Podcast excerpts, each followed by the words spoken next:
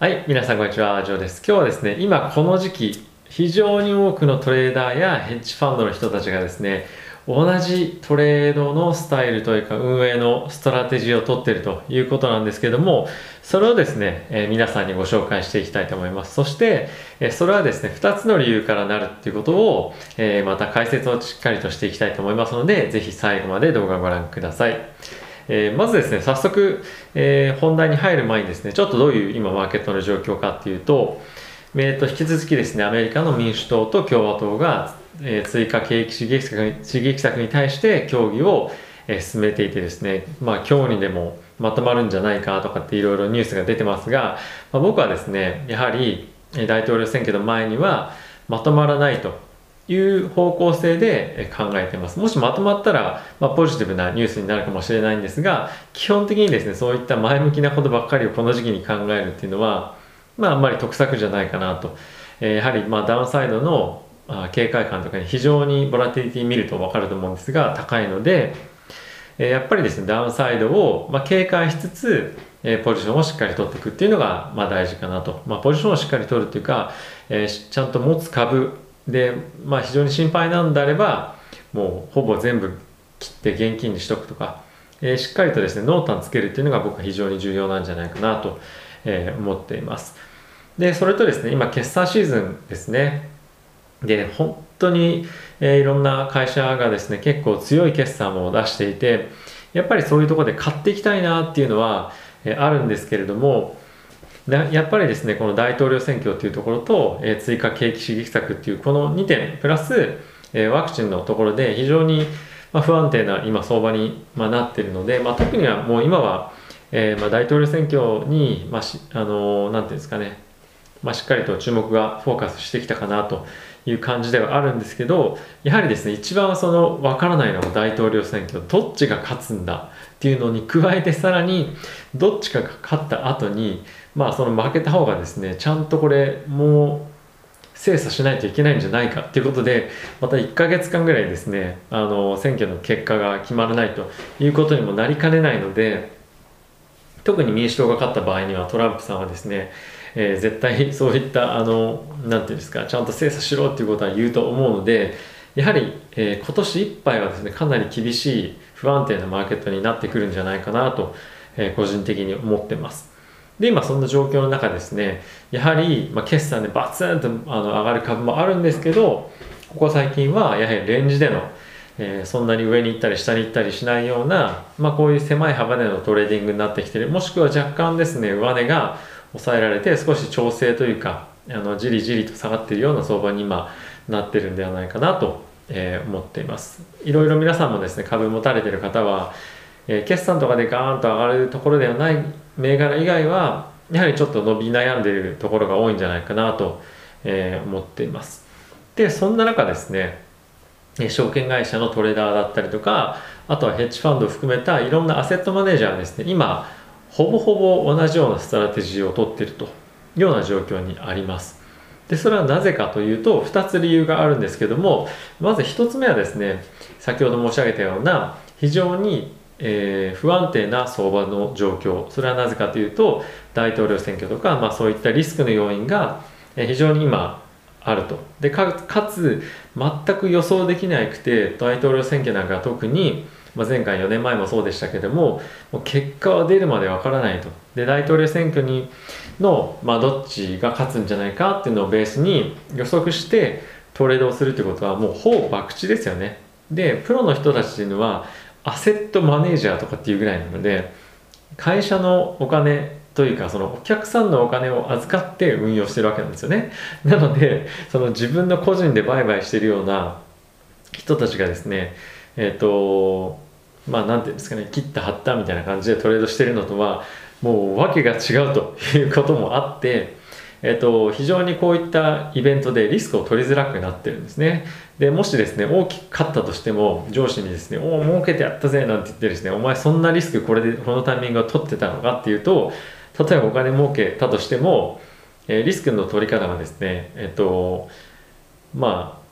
適切ではないということで、クビになる可能性もやっぱりありますし、えーそういう博打的な投資をするっていうのはもう素人以下だということもやっぱりあるので、え職を失う可能性もやっぱりなきにしもあらずなのでやっぱりそういうのって適切じゃないと思うんですよね。その上に行くか下に行くかわからない中中でじゃあこっちだと思うって言ってトレードするって。なので今はですね、えそういった要因からプロのトレーダー、え運用運用者っていうのはポジションをほとんど今落としてます。かつこれも2つ目の、えーテーマですね。非常に重要でこれマーケットのどこにどこの記事見ても載ってないと思うんですけどもこれはやっぱり中で働いてた人しかわからないんですが多くの特にアメリカの会社なんですけれどもえっとですねこのトレードトレーダーとか、まあ、あのアセットマネージャーの最終的なパフォーマンスの1年の結果を出す月っていうのがですねなんと10月の末なんですね。なのでここ1年間ずっと頑張ってきてああじゃあ今年もですねあ何パーセント何十パーセント利益出たらよかったなとかって言って今のところで大きくリスクを取ってると大統領選挙の前でバツンとかって下がったりとかするとそこで、はあ、1年間頑張ってきたのに全部ロス全部ロスになっちゃったとかねあのそうになる可能性が今あるのでマーケットのポジションは極めて今えー、低くリスク許容度が低くなってるはずです、えー、なってます。でかつもし11月3日のその選挙の時で大きくリスクを取ってた場合っていうのはその新しい期が始まりますよね。この10月末で期が終わって11月の1日から新しい期が始まる。でそのタイミングでいきなり大きくマイナスから入るとうわこのマイナスを取り返す取り返すためにこの1年が始まるのかという感じになるので、まあ、通常ですね普通に考えたらここで大きいリスクを取る必要がないと。でここで大きいリスクを取らなきゃいけない人たちっていうのはどういう人かっていうと大きく負けてる人たちなんですよね今年。なのでそういう人たちが、えー、リスクを大きく取りに行くというのはあるかもしれないんですが普通に考えてプロの投資家だったらまあまずないという状況なので今本当に市場の参加者、えー、低くなってきてますし、ね、ポジションを積極的に取ろうっていう人たちは本当に短期筋しか決算に絡めた短期筋短期筋しかいない。もしくは、えー、個人ということになっています。なのでですねえっとまあ、僕も含めて今ちょっとさっきツイートもしたんですけど NVIDIA 買いたいななんてあの思ってたんですけどやっぱり今はですね非常に不安定な相場だと思いますしやはり大統領選挙は4年前もそうでしたがもう結果が出るまで分かんないというとこなのでここで無理に、え、株を買ったり債券買ったりゴールド買ったりとかするのではなくて一旦しっかり静観して大統領選挙が終わりました。でそれでどっちが勝つか。で勝ったとしてそれでですね、えー、もう一回ちょっと物言いがついてちゃんと調査しろよなんていうのが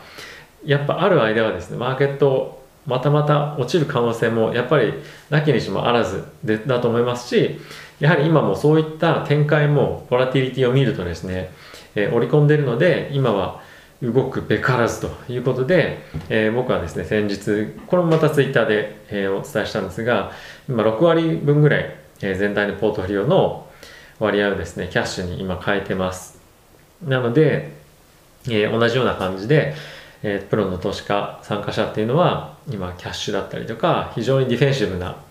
えー、ポジションを取ってるので皆さんもですねそういったことも頭に入れながら今なんでこんなにマーケット動かないのかななんでそんなに取引されてないのかななんでちょっと取引量減ってないとかっていうのがもし皆さんの中で、えー、感じたことがあれば、えー、ズバリこういう理由です。かつ今どうしようリスク取っていこうかな株買いたいなどうしよううーんっていうふうに迷ってる方がいたらですね一応頭の中に今プロの投資家はこういったこうこうこういう理由でマーケットに参加してないんだよ今取引してるのは個人の投資家が、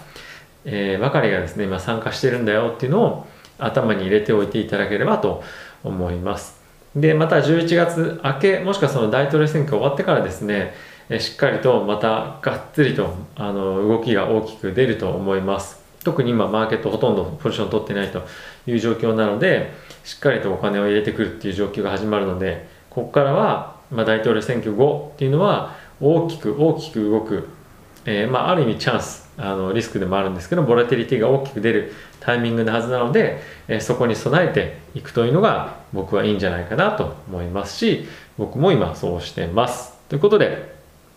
えーちょっと今回いつもと毛色の違った情報かもしれないんですがまたこういった情報も配信していきたいと思いますので、えーチャンネル登録まだの方はぜひよろしくお願いします。ご視聴ありがとうございました。また次回の動画でお会いしましょう。さよなら。